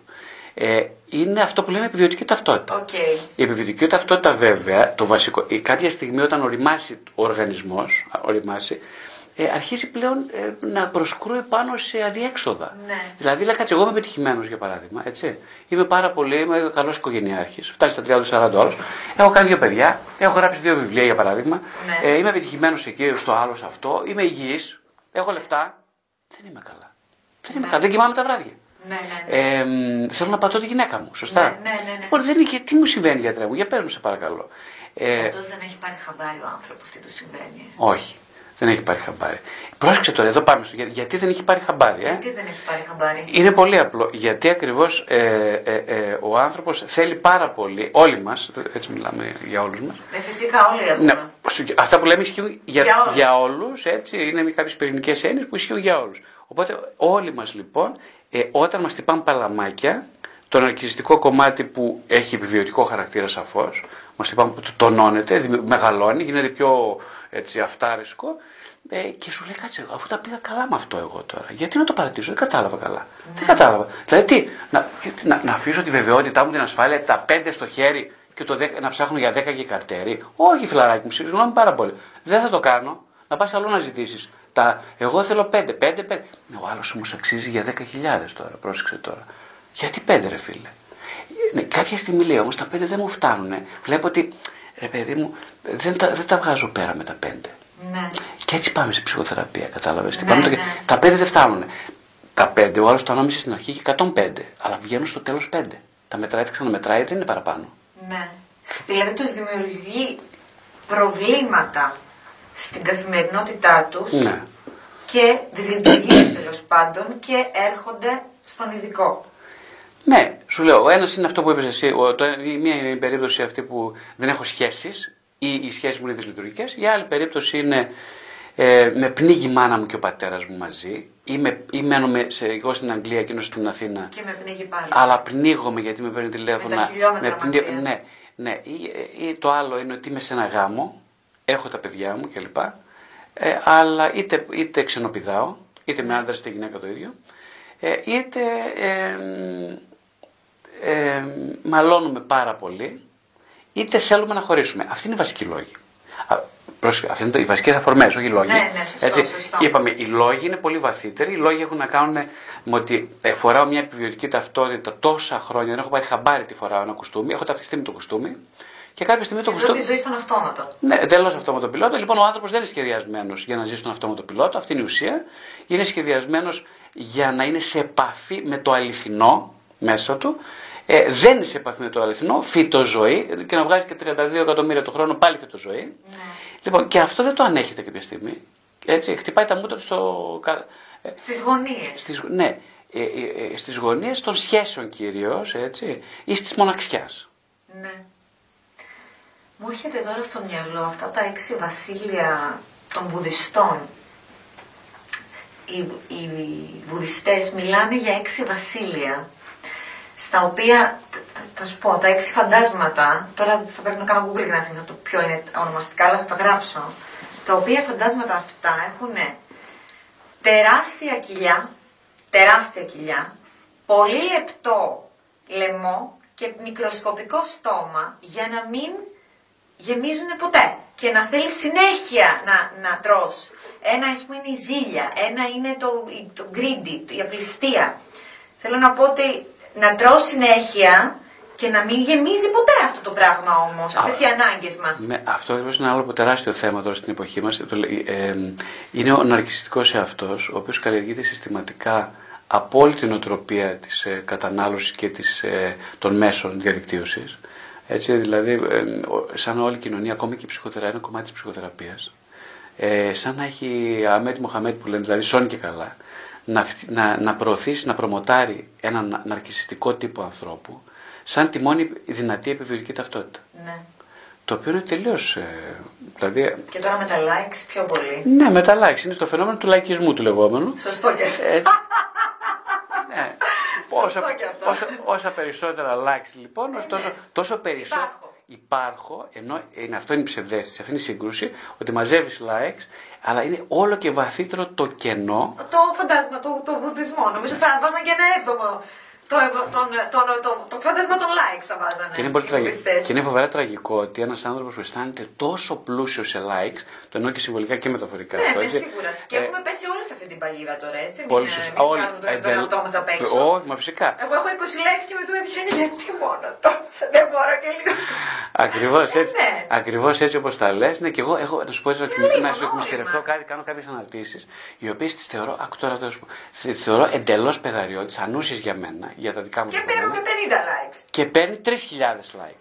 Και κάνω μια ανάρτηση που για μένα είναι όλη μου η ζωή και παίρνει 50. Ναι, ναι. Και, με- ξέρω, και γίνομαι ξέρω. έξαλλος. Ξέρω, Και ξέρω. ξέρεις γιατί γίνομαι έξαλλος, Γιατί; ο άνθρωπος, όσο και να αισθάνεται ότι είναι σε επαφή με τον εαυτό του, έχει μια βαθιά ανάγκη να, κοινωνηθεί, να κοινωνήσει αυτός στου άλλους. Δηλαδή η, η άμβληση της μοναξιάς, της υπαρξιακής, συμπεριλαμβάνει και το να συναντώ ανθρώπους που μπορούμε σε βαθύ επίπεδο να επικοινωνούμε. Ναι. Κατάλαβες; Ναι. Οπότε για να μην τα καταδικάσουμε όλα, ε, πίσω από τον λαϊκισμό, υπάρχει, πέ- πίσω από τον αρκιστικό προσωπείο, υπάρχει και ένας, ένας, άνθρω- υπάρχει ένας, ένα κομμάτι ε, πολύ ε, αληθινό που ψάχνει την αληθινή επαφή με τους άλλους. Αλλά επειδή δεν έχουμε άλλους τρόπους πια Ναι. παρά μέσω των likes, ε, αναγκαζόμαστε να στραφούμε σε αυτή την κατεύθυνση. Ναι, ναι, ναι. Αχ. Φτώχεια, Οι- οι φτώχεια. κυρίες charged εγώ εδώ πέρα. Ναι, ρε. Και όλοι μας, εντάξει, όλοι μας. Είναι αυτό που στο, στα 40 που πήγα μια φορά ε, όταν ήμουν μικρός, ας πούμε, πάω στο σπίτι μιας μιας γιαγιάς μου που έζησε στην κατοχή και παίρνει, ανοίγουμε ένα σάκο, ένα σακούλο τεράστιο, ας πούμε, το οποίο είναι μέσα γεμάτο εκατομμύρια. Ναι, Και όλα αυτά είναι, με αυτό το σάκο πρέπει να πας να αγοράσεις ένα ψωμί. ναι, Αυτό, είναι- αυτό ζούμε σήμερα. ναι, ναι, ναι, αυτό ζούμε. Δεν μου πεις το τραύμα λίγο. Το τραύμα. Η ύπαρξη του τραύματος, του πρώιμου, αυτού του, του, της παιδικής ηλικίας, αντανακλάται στις επιλογές που κάνουμε στην ελληνική μας ζωή; Άμεσα. Άμεσα. Ακριβώς αυτό λέγαμε και πριν ότι. ε, ε, ε, Δηλαδή, π.χ. επιλέγω συγκεκριμένο τύπο συντρόφου γιατί δεν έχω λύσει το τραύμα μου. Ακριβώς. Ένα παράδειγμα θέλω. Ένα παράδειγμα είναι πάρα πολλά. Για- Είναι γεμάτο αυτά τα παραδείγματα. Ο τρόπος που επιλέγουμε τους συντρόφους είναι ακριβώς. Μέσα από το τραύμα. είναι μέσα από το τραύμα. Ε, ε, κοίταξε, είναι το παράδοξο του έρωτα, για να πάμε λίγο σε αυτό, είναι ότι στον έρωτα λέμε γιατί ερωτεύτηκα. Δεν ξέρει κανένας γιατί ερωτεύτηκε. Πρώτον, ένα βασικό είναι κανένας δεν ξέρει γιατί ερωτεύεται. Λένε ο έρωτας είναι τυφλός. Πράγματι είναι τυφλός. Και δόξα τω Θεώ που είναι. Γιατί το λέω και Έχουμε δόξα. κάνει εκπομπή για τον εγκέφαλο και τον έρωτα, θα σου πω ρέκπο. Πολύ ωραία, πολύ θα την ακούσω. Ε, το, ο έρωτας λοιπόν είναι τυφλός. Τι σημαίνει τυφλός; Τυφλός είναι ότι υπάρχει ένα τεράστιο ασυνείδητο κομμάτι μέσα στον άνθρωπο, το οποίο επιδιώκει δύο αντιφατικά πράγματα. Το ένα πράγμα είναι του να ε, ξαναβιώσει την τραυματική συνθήκη, η οποία έχει- δεν υπάρχει πια στη μνήμη, γιατί είναι ένα βίωμα που έχει καταγραφεί ε, σε, ένα- σε, στην ηλικία των ενός ή ή μπορεί και λιγότερο από ενός έ- έτους, δύο ετών, τριών ετών, που συνήθως δεν υπάρχουν, δεν, υπ- το εγώ δεν έχει διαμορφωθεί. Οπότε σε αυτή τη συνθήκη δεν, έχει, δεν υπάρχει το υπόβαθρο της μνήμης, δηλαδή των εγωικών λειτουργιών του εγκεφάλου και του, του ψυχοσώματος. Ε, έχει καταγραφεί όμως, είναι εκεί πάντα και περιμένει κάποιος, ε, Όπως περιμένει η ωραία κοιμωμένη, ας πούμε, και περιμένει 100 χρόνια τον πρίγκιπα να τη φιλήσει στο στόμα. Τι- Το φιλήσει στο στόμα τι είναι, είναι, είναι αυτή η επαφή. Βασικά Ναι. από τι βαθιές ψυχέ που θέλεις να έρθεις σε επαφή με τον εαυτό της. Οπότε βασικά περιμένει τον αγαπημένο να έρθει και να της ενεργοποιήσει το τραύμα από τη μία. Έτσι, το τραύμα είναι το πράγμα της πρώιμης εγκατάλειψης. Λέει γιατί με αφήνει ο άλλος, γιατί με εγκαταλείπουν. Γιατί συνέχεια με εγκαταλείπουν. Ε, πώς να με σε εγκαταλείψουν; Πώ ένιωσες εγκαταλειμμένη από τη μητέρα σου. Θυμάσαι τίποτα, δεν θυμάμαι τίποτα. Δεν θυμάμαι τίποτα από την παιδική μου ηλικία. Λοιπόν, κάποιος σε θέλει, σε θέλει να θυμηθείς. Ναι. Αυτό που θέλει να θυμηθείς είναι. Δηλαδή, Πώς θα θυμηθείς, Θα θυμηθείς μέσω του βιώματος το εδώ και τώρα, το παρελθόν. Το παρελθόν είναι κάτι που παρήλθε. Δεν μιλάμε όμως για παρελθόν. Ναι. Ποτέ δεν παρήλθε το τραύμα. Το τραύμα το, ανε... Αποθηκευμένο. το ανεξιχνίαστο τραύμα, αυτό που δεν έχει βιωθεί, δεν το έχεις ακουμπήσει με τα χεράκια σου, δεν το έχεις πιάσει, δεν το έχεις νιώσει, είναι, ζητάει πάντα έτσι όπως λέμε ο δολοφόνος κοιτάει στον τόπο του εγκλήματος, ζητάει πάντα να αναβιωθεί. Γιατί, όχι για να σου κάνει κακό, κανείς δεν θέλει να κάνει κακό. Για να μπορέσεις να έρθεις σε επαφή και να λυτρωθείς. Η λύτρωση του ανθρώπου έρχεται όταν ακουμπήσει το πρωτογενές αυτό υλικό ε, και έρθεις σε επαφή με τα αληθινά συναισθήματα, όχι με τα θετικά του συναισθήματα. Μια οδυνηρή εμπειρία δεν είναι αυτή όμως. Βεβαίως, αλλά πρόσεχε ταυτόχρονα. Ταυτόχρονα λοιπόν, εγώ, ε, ε, εγώ η Μαρία τα φτιάχνω με ανθρώπους που με εγκαταλείπουν ή που με κακοποιούν ή που μου φέρονται ε, ανάξια με την προσωπικότητά μου και τα προσώτα μου ε, όχι μόνο γιατί θέλω να έρθω σε επαφή με το τραύμα αλλά επιτέλους γιατί θέλω μέσα από την επαφή με το τραύμα να αναδομήσω τη σχέση με τον εαυτό μου. Να καταλάβω, να έρθω σε επαφή με την ψευδή ταυτότητά μου, να, να την βιώσω, μετά να μπουχτίσω από αυτήν, να δω ότι δεν μου ανήκει, δεν μου ταιριάζει και όταν έρθω σε επαφή με το τραύμα θα δω σιγά σιγά με τη βοήθεια της ψυχοθεραπείας ότι θα βρω άντρες. Δεν θα έχω πια ανάγκη να, έρθω άντρες, να βρίσκω άντρες που με εγκαταλείπουν. Θέλω να πω, μα δεν το κάνω συνειδητό όμως. Αυτό θα είναι pattern, μοτίβο. Υπάρχει- Ξανά και ξανά και ξανά. Και θέλω να μου δώσει παράδειγμα και με άντρα. Ε, κοίταξε τώρα, να- προχθές ήρθε ένας άνθρωπος ε, στο γραφείο, ο οποίος δουλεύει σε πολύ ψηλό στέλεχος στην Ευρωπαϊκή Ένωση. Ναι. Έτσι, ο οποίος είναι, δεν ξέρω τι βγάζει, κάτι εκατομμύρια βγάζει αυτός ο άνθρωπος, ε, χαρτογιακάς όπως λέμε έτσι κλπ. Ένας πανέ, ιδιοφύης άνθρωπος, 35 χρονών, ε, όμορφος κούκλος, έτσι, Ναι. ε, ο οποίος ε, τον έβλεπες και λέγεις ε, η χαρά κάθε γυναίκας. Δηλαδή, αν ήμουν εγώ γυναίκα, ναι. αν ήμουν εγώ γυναίκα, ας πούμε, θα, το, θα έλεγα παιδί μου τι κελεμπορεί, τι, α, τι περίπτωση είναι αυτή; Δεν, τώρα, σε θέλω τώρα, δεν, δεν φεύγω από σένα. Και; Λοιπόν, πρόσεξε τώρα. Αυτός ο τύπος λοιπόν μου λέει, λέω, «Ζωή, είμαι πάρα πολύ επιτυχημένος. Πιο επιτυχημένος πεθαίνεις. Έτσι. Ναι. Στα 35 τώρα, πρόσεξε. Ναι, ναι, ναι. Λοιπόν, και μου λέει, ξέρετε γιατί ήρθα; Λέω γιατί; Τον Γιατί. φτύνουν. Περίμενε. γιατί. Δεν θα με εντυπωσιάσει τίποτα. Να δύσκολα δεν με εντυπωσιάσει πια. Το Όχι, έχω ξανακούσει, όχι, δεν, δεν, ακούω, δεν ακούω, θέλω να ακούω, σε περιμένω εντυπωσιάσω. όλη αυτιά. Δεν θέλω να σε εντυπωσιάσω. Είναι- Μιλάμε για Πες, πολύ πες, πρόσφατα πες. περιστατικά. Για πολύ πρόσφατα. Ε, λοιπόν, λέει γιατί απλά κάποια, όταν η, η, η κοπέλα μου τα έχω δύο χρόνια μου είπε ότι επειδή κοίταξα το κινητό, μου- επειδή κοίταξα το κινητό σου και φαντάζομαι ότι δεν είμαι η μοναδική γυναίκα για σένα, τελείωσε. Του- Μου είπε τελείωσε. είπε. Ναι, του είπε λοιπόν, τελείωσε Κώστα. Τελείωσε. Η σχέση Μέχρι μας. εδώ ήταν. Ναι. Πάει. Και έφυγε.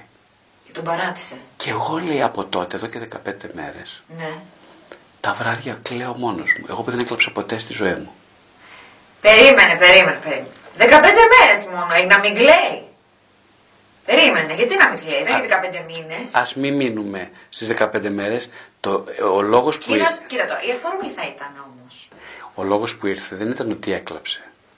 Είναι ότι μου είναι αδιανόητο για ένα τέτοιο λόγο εγώ να βάλω τα κλάματα και να μην κοιμάμαι. Εφού χώρισα να μην κλαίει. Τι αδιανόητο κι αυτό, Σαμά. Το αδιανόητο Με είναι, τρελάνει το τώρα. αδιανόητο είναι ότι αρχίζεται με αφορμή αυτό το, το, δεν ασ- περιστατικό. το περιστατικό αρχίζει να έρθει σε επαφή με την, κα- με την πιθανότητα κατάρρευσης μιας ναρκισιστικής ταυτότητας. Την ευαλωτότητά του τώρα ήρθε. βασικά. Αυτό. Ναι, ο, ο- δεν, ότι η ευαλωτότητά του, όπως λες εσύ, είναι εντελώς απειλητική, Α. εντελώς εχθρική και θέλω να την καταρρύψω. Ο ναρκισιστής πάντα έρχεται στη θεραπεία, ποτέ για να μάθει για τον εαυτό του ποιος πραγματικά είναι, έρχεται πάντα για να γίνει τέλειος. Για να γίνει παντοδύναμος, αλάνθαστος και απόλυτα επιτυχής χωρίς καμία πιθανότητα αποτυχίας. Και εκεί είναι το πρόβλημα της πατριαρχίας με τους άντρες και την τοξική αρενοπότητα. Γιατί δεν τους επιτρέπεται Δεν αυτό τους, το να δεν- κλάψουνε. Δεν τους επιτρέπεται. να δεν- είναι αποτυχημένοι, να αποτύχουν, να είναι άνεργοι, να, να πενθούν. Όλα αυτά βέβαια ε, το πιο τραγικό είναι ότι δεν θέλουν με τίποτα να τα βιώσουν ούτε καν μες στη θεραπεία. Ο άνθρωπος αυτός ήρθε μία φορά και δεν ξαναήρθε ποτέ. Αλήθεια. Βεβαίως. Και αυτό είναι το πιο αναμενόμενο. Ναι, θα ναι, ήταν είμαι φοβερά σίγουρη. παράξενο Είμαι αυτός, σίγουρη. αυτός ο άνθρωπος να ξαναρθεί στη θεραπεία. Έτσι. Είμαι σίγουρο ότι θα ξαναρθεί επίσης. Ε, εγώ ναι, είμαι, είμαι αισιόδοξος και εγώ σαν και σένα και πιστεύω ότι αυτός ο άνθρωπος κάποτε, κάποια στιγμή στη ζωή του, όταν περάσει όμως τα 40-45, το πιο πιθανό να ξαναμπεί στη διαδικασία της θεραπείας. Ο λόγος θα είναι ότι τότε θα είναι πιο κοντά φάτσα με φάτσα στο τέρμα του τούνελ. Ναι. δεν θα υπάρχει διέξοδος. Ε, Μα όταν του έχουν πει όλοι οι άντρες δεν κλαίνε και ότι ο άντρας είναι. τον εκπαιδεύουν για να κατακτήσει τον κόσμο και για τη σχέση των αντρών δεν έχουμε μιλήσει ποτέ. Επίσης, εκείνο που ξέχασα να σου πω για τη συγκεκριμένη περίπτωση, γιατί πρόλαβα να το μάθω στην πρώτη συνεδρία, είναι ότι αυτός ο άνδρα εγκαταλείφθηκε από τον πατέρα του σε- στο πολύ πρώιμο στάδιο της εξέλιξής του. Ναι. Ε, Αυτό θα, θα υπάρχει αντανάκλαση αυτού του περιστατικού στις σχέσεις και στις επιλογές τέλος πάντων αυτού του ανθρώπου αργότερα. Εντελώς, ήδη υπάρχουν αυτά τα κρούσματα και το, το ότι είναι 35 και έστω έφτασε και για μία φορά να χτυπήσει την πόρτα του ψυχοθεραπευτή, έστω και Είναι για μία σημαντικό. φορά, δείχνει ότι, ότι, ε, ότι, ε, ότι δεν είναι τόσο, τόσο πια απειλητική η ευθραυστότητα όσο ήταν πριν από 5-6 χρόνια. Τότε δεν θα τολμούσε ποτέ να το κάνει, ούτε καν να σκεφτεί να πάρει την σηκώσει το τηλέφωνο. Ναι. Δεν ξέρω αν αυτό το παράδειγμα λέει κάτι. Ναι, ναι, πώς δεν λέει, πώς δεν λέει. Για αυτό είναι ένα narcissιστικό είδωλο, έτσι. Και βέβαια το, τραγ- το παράδοξο της υπόθεσης είναι ότι όσο έχουμε ανάγκη να χτίσουμε έναν αρκισισμό ο οποίος δεν πεθαίνει ποτέ, έχουμε ακριβώς από την αντίθετη πλευρά την ίδια μεγαλύτερη απέτηση να τον καταρρύψουμε και να τον διαλύσουμε. Ναι. Να τον αποδομήσουμε. Συγγνώμη, όχι να τον διαλύσουμε, γιατί είναι επιθετικό αυτό που λέω. Κυρίως να τον αποδομήσουμε. Εξών συνετέθη. Στα υλικά εξών συνετέθη. Τι θα πει αυτό; Δηλαδή στα υλικά στα οποία, από τα οποία κατασκευάζεται ο ναρκισισμός, τα οποία, Ναι. είναι, τα οποία είναι η βα- βαθιά, βαθιά αίσθημα εγκατάλειψης και ευθραυστότητας. Και τα οποία όμως τώρα, για να μην μου τραυματίσεις τους ακροατές πολύ, ακριβώς αυτά τα ανέπτυξε ο οργανισμός μας για να επιβιώσουμε του πόνου αυτού. Γιατί μιλάμε για πόνο. Πολύ στο, να, το, Έτσι κα- δεν να είναι; το πούμε και πιο έτσι, πολύ ωραία το λες, ότι ο λόγος που οι άνθρωποι, ε, όλο αυτό που λέμε εμείς ένα, το ψευδί αυτό, ε, δεν είναι καθόλου άχρηστος. Είναι εξαιρετικά χρήσιμος γιατί είπαμε είναι επιβιωτική. Το άνθρωπο, επιβιωτική ταυτότητα τι σημαίνει, ότι εγώ δεν μπορώ να ζήσω χωρίς αυτό. Δεν- Δηλαδή, ότι πώς να σου πω, αν εσένα δεν σου δώσουμε νεράκι και φαγητό για μερικό. Ναι, θα ναι, πεθάνει. ναι. Λοιπόν, δεν μπορείς να πεις ότι α, αυτό είναι άχρηστο το, το νερό και το φαγητό. Ναι, ναι, λοιπόν, ναι. ήταν πάρα πολύ χρήσιμα όλα αυτά για, την, για τα πρώτα 5, 10, ίσως 15 χρόνια της ζωής σου. Ε, όχι τώρα που είσαι 35 και 40, ίσως πρέπει να αρχίσεις να σκέφτεσαι Να δουλέψεις. ότι δεν είναι πια απαραίτητα για να ζήσεις. Ή μάλλον είναι απαραίτητα για να πεθάνεις. Ναι. Δεν σου τροφοδοτούν τη ζωή, τροφοδοτούν περισσότερο το θανατικό μέσα σου. Ναι. Οπότε, για, αν θέλεις να ζήσεις, ναι, θα πρέπει να πάρεις την απόφαση που είναι πολύ σκληρή απόφαση, το καταλαβαίνω, να, ε, να έρθεις σε επαφή με πράγματα που δεν σε ευχαριστούν. Έτσι. Αν θέλεις να ζήσει αληθινή ζωή, όχι Και- επιβίωση. Και αυτή η επαφή με αυτούς τους μηχανισμούς για τον καθένα μας Ναι. είναι οδυνηρή. Η πρώτη επαφή. Πάρα δηλαδή μέχρι πολύ. να φτάσει στο σημείο να πεις έτσι στα τραύματα λίγο να πεις εντάξει με βοήθησες να επιβιώσω αλλά τώρα δεν σε χρειάζομαι. Μέχρι να φτάσεις εκεί θέλω να πω θέλει χαρτομάτιλα. Κοίταξε λίγα και να μην το τραγικοποιούμε τόσο πολύ το πράγμα, για να το πούμε λίγο. ε, Και, και οι θεραπευτές αυτό κάνουν και εγώ προσωπικά. Α πούμε, όταν βλέπω έναν άνθρωπο που είναι πολύ ευάλωτος, έτσι και όπως καταλαβαίνεις και εσύ, ε, δεν τον παίρνω με, το, με τις πέτρες από την αρχή την πρώτη συνεδρία. σα ίσα το αντίθετο. Δηλαδή, είμαστε πολύ ε, αγαπητικοί, Φροντιστικοί. φροντιστικοί με τους ανθρώπους όπως είναι αυτός ο νεαρός. Δηλαδή, με, με το πολύ μαλακό το πάμε.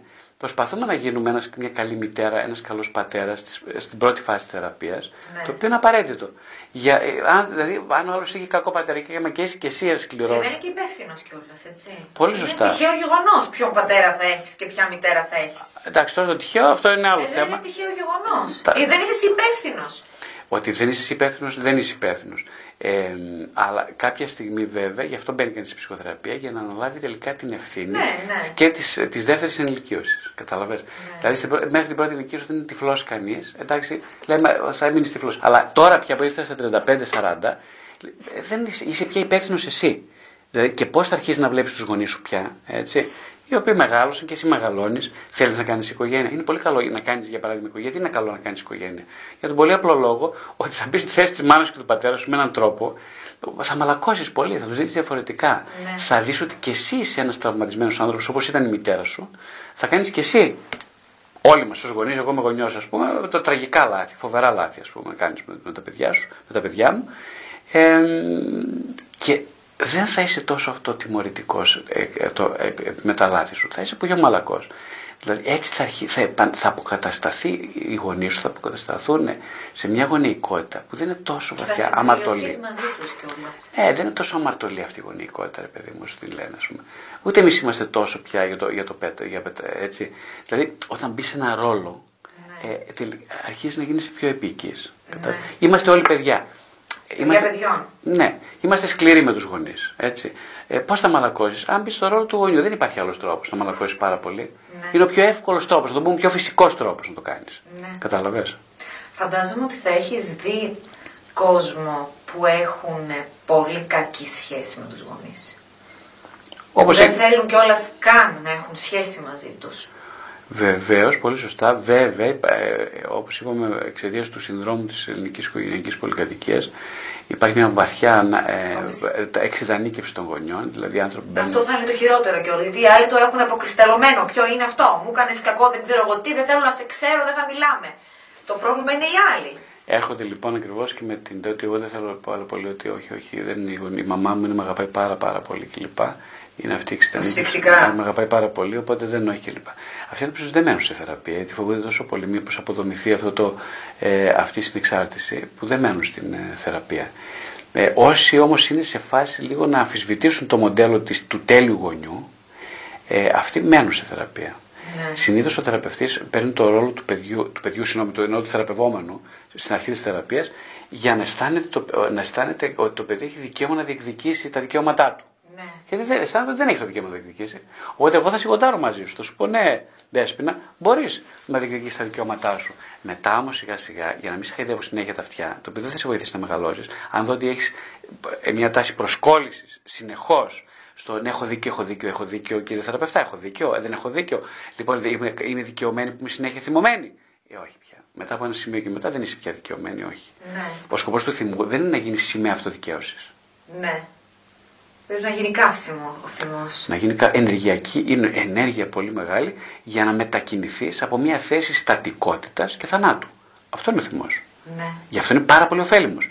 Αν όμως τον κάνεις περιουσία και τον βάλεις στην τράπεζα για να βγατήσει, δεν θα, σου, σου υπόσχομαι από τώρα δεν θα βγατήσει καθόλου. Δεν θα βγάλεις αυτά ποτέ από το θυμό. Θέλω να μου πεις πώς αλλιώς εκδηλώνεται στην ενήλικη ζωή το τραύμα.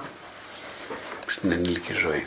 Με αυτό, ένα είναι τις επιλογές που κάνουμε ε, οι οποίες είναι, επαναλαμβάνονται συνέχεια ε, και οι οποίες μας οδηγούν σε ένα αίσθημα ματέωσης.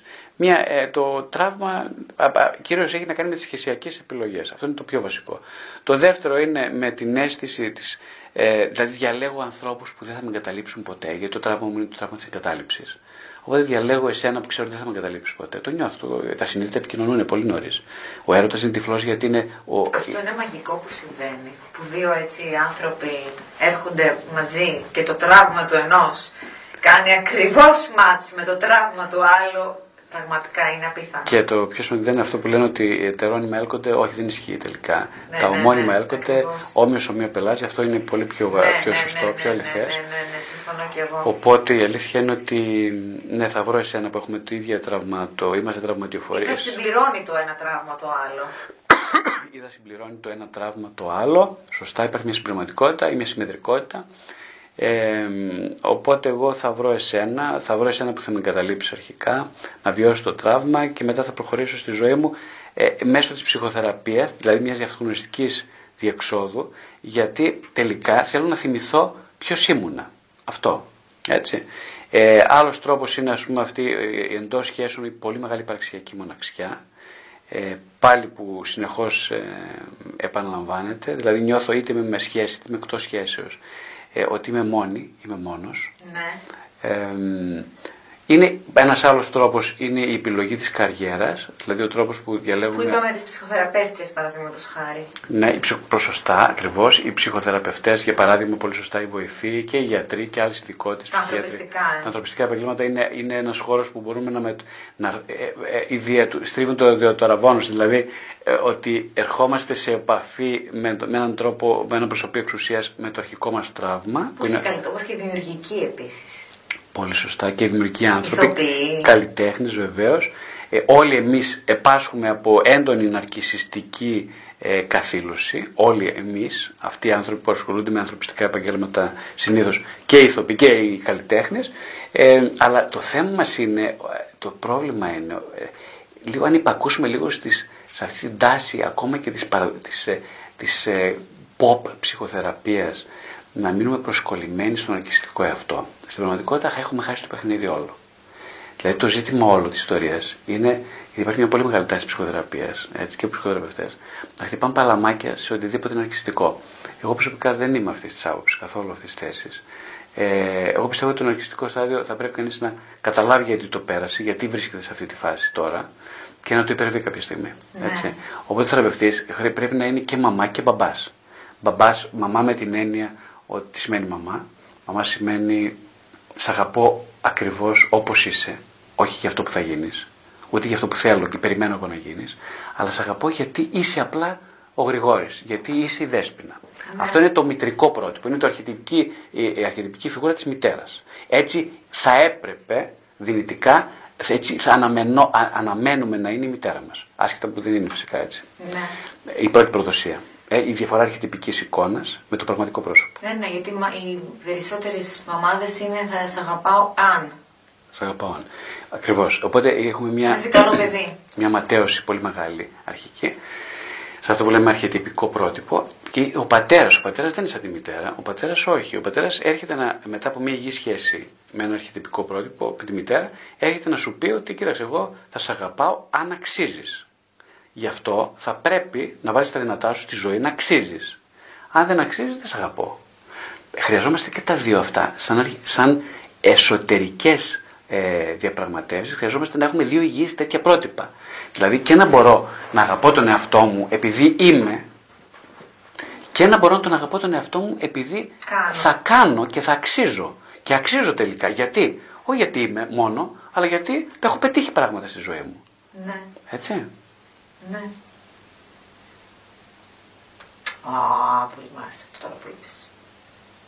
Είναι πολλοί κόσμος με το αξίζω επειδή κάνω όμως μόνο. Ναι, το άλλο είναι πολύ, το, η σχέση με τη μητέρα, όπως ξέρεις, είναι ιδιαίτερα... Αδιφάρα. Και πολύ τραυματικό το θέμα και γιατί ακριβώς είναι, ε, είναι η πρώτη συγχωνευτική σχέση. Είναι δηλαδή εκεί που δομείται ο εαυτός σε ένα πάρα πολύ πρώιμο στάδιο της, ε, του, μετά τη γέννηση και κατά τη διάρκεια της γέννησης και κατά τη διάρκεια της εγκυμοσύνης. Οπότε το, εκεί είναι πυρηνικό το θέμα, είναι το πιο πυρηνικό θέμα. Οπότε δεν θέλουμε ποτέ να γυρίσουμε εκεί. Αλλά ο έρωτας μας πιάνει από τα μαλλιά και μας οδηγεί πάλι εκεί στο τραύμα. Σε αυτό το πρώιμο, ναι, σε αυτό. Που το βλέπεις τον άλλο και παθαίνεις φθαράκουλο, μου και λες τώρα σε όλη μου ζωή. «Ε, αυτόν δεν μπορώ να ζήσω χωρίς αυτόν. Ε, τι έχει αυτός και δεν μπορείς να ζήσει χωρί αυτόν; Τι έχει, ας πούμε; Τι έχει; Αυτός και όχι ο διπλανό. Όχι, ρε παιδί μου, αυτός. Μα δεν είναι όμορφος, δεν είναι αυτό, δεν είναι το άλλο, αλλά είναι αυτό. Είναι και... Ε, τίποτα, δεν έχουμε ιδέα. Από τη στιγμή που θα έχουμε ιδέα γιατί ερωτεύτηκα εσένα, πάω να είμαι ερωτευμένος μαζί σου. Ναι, σωστό και αυτό. Τελειώνει. Τελειώνει, κατάλαβες; Η αποκωδικοποίηση του μυστηρίου ε, του έρωτα. Ναι. Οπότε, ναι, ε, συμφωνώ με τη γνώμη αυτό ότι, ότι πράγματι ο έρωτας είναι μια ένδειξη ανώριμου ψυχισμού ε, ο έρωτας είναι ο ιδηλιακός έρωτας, είναι μια ένδειξη ανώνυμου ψυχισμού. Χρειάζεται, είναι απαραίτητος γιατί κάπου πρέπει να προβάλλουμε όλο αυτό το υλικό και το προβάλλουμε σε έναν άνθρωπο που είναι μπροστά. Αλλά από την άλλη, αν μείνουμε καθυλωμένοι στα 30, 40, 50 μας με το ιδεατό ενός απόλυτου έρωτα επιτυχημένου, την πατήσαμε. Ναι. έχουμε χάσει το παιχνίδι, έτσι. Ναι, ναι, ναι. Όχι. Δεν είναι ο σκοπός να είσαι μόνιμα ερωτευμένος, όχι προς Θεού. Με τον ενωμένο άντρα. Με μια γυναίκα. Και η ημερομηνία λήξης ο έρωτας. Ο έρωτας κανονικά, είπαμε, είναι. Ένα χρόνο το περισσότερο. Τα έχουμε πει με τον κύριο Ντινόπουλο και πώς τα λέει και ο Νίκος Καρβέλας. Ένα χρόνο το περισσότερο. Σωστά. Μετά πρέπει να γίνει να μετουσιωθεί. Δεν πρέπει τίποτα. Γίνεται ρομαντική αγάπη, εάν είμαστε τυχεροί και το δουλέψουμε και οι δύο πλευρές. Αλλά αν μείνεις να θέλεις να ζεις μονίμως τις πεταλούδες στο στομάχι, θα τελειώνει κάθε, μα κάθε, μα κάθε φορά με τον κάθε επόμενο. Ακριβώς. Και έτσι είσαι πάντα ανικανοποιητή, ανικανοποιητό. Λες μου φταίνει, μα γιατί δεν μπορώ να βρω το ναι, the one ναι, and only; Ναι, ναι. Ε, γιατί είναι το ερώτημα, γιατί δεν μπορώ να γυρίσω πίσω στη μήτρα της μάνας μου, αλλά όχι σε αυτή τη μάνα που είχα. Σε μια μάνα ιδεατή. Αυτό θα είναι το αίτημα. Ένα αίτημα τελείως ανεπίτευτο. Ναι. Τελείως. Έτσι. Ναι, ναι, ναι. Δεν πρόκειται, δεν πρόκειται να χαρείς ποτέ, γιατί δεν θα συμβεί ποτέ αυτό. Έτσι. Ναι. Σαν το φάντασμα των, των βουδιστών. Με τη μεγάλη κοιλιά που δεν, ποτέ δεν χορταίνει. Εκτός αν ανοίξουμε κάποια στιγμή μια άλλη συζήτηση και πάμε στον πνευματικό χώρο. Γιατί εκεί... γιατί εκεί η ψυχική νομοτέλεια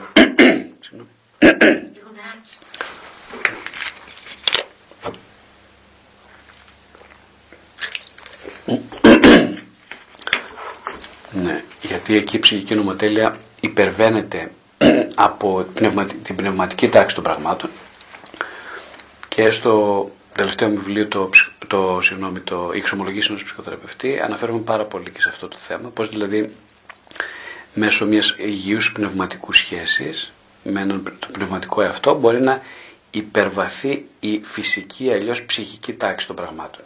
Ναι. Μέσα από τη σχέση που αναπτύσσουμε τον εαυτό, έτσι. Ναι, το θέμα είναι αρκετά βαθύς, ίσως είναι το πιο βαθύ θέμα που μπορεί να συζητήσει, ειδικά ένας ψυχοθεραπευτής. Νομίζω ναι. είναι το πιο βαθύ θέμα. Αλλά πραγματικά έχει πολύ ψωμί εκεί. δεν, δεν είναι πράγματα που μπορεί εύκολα να υποθούν σε λόγια. Προσπαθώ μες στο βιβλίο μου να τα βάλω σε λόγια. Αλλά δεν είναι πραγματικά. Τι εννοείς ο πνευματικός εαυτός, αυτό δεν κατάλαβα τώρα. Κοίταξε λιγάκι. Είναι αυτό που είπαμε πριν. Ο ανώτερος. Όταν... Ναι, κοίταξε λιγάκι τώρα. Για παράδειγμα, εγώ είμαι χριστιανός Ορθόδοξος, ναι. ενεργός. Ε, ανακαλύπτω λοιπόν ότι μέσα από την προσευχή, η σχέση με την Παναγία, η σχέση ναι. με τον Χριστό, είναι μια, ένας τρόπος να μπορέσει ακριβώς να, να ε, όταν, εφόσον έχω δουλέψει αρκετά, ε, έχω αναγνωρίσει το τραύμα, το έχω αγκαλιάσει σε κάποιο βαθμό και έχω προχωρήσει μαζί του.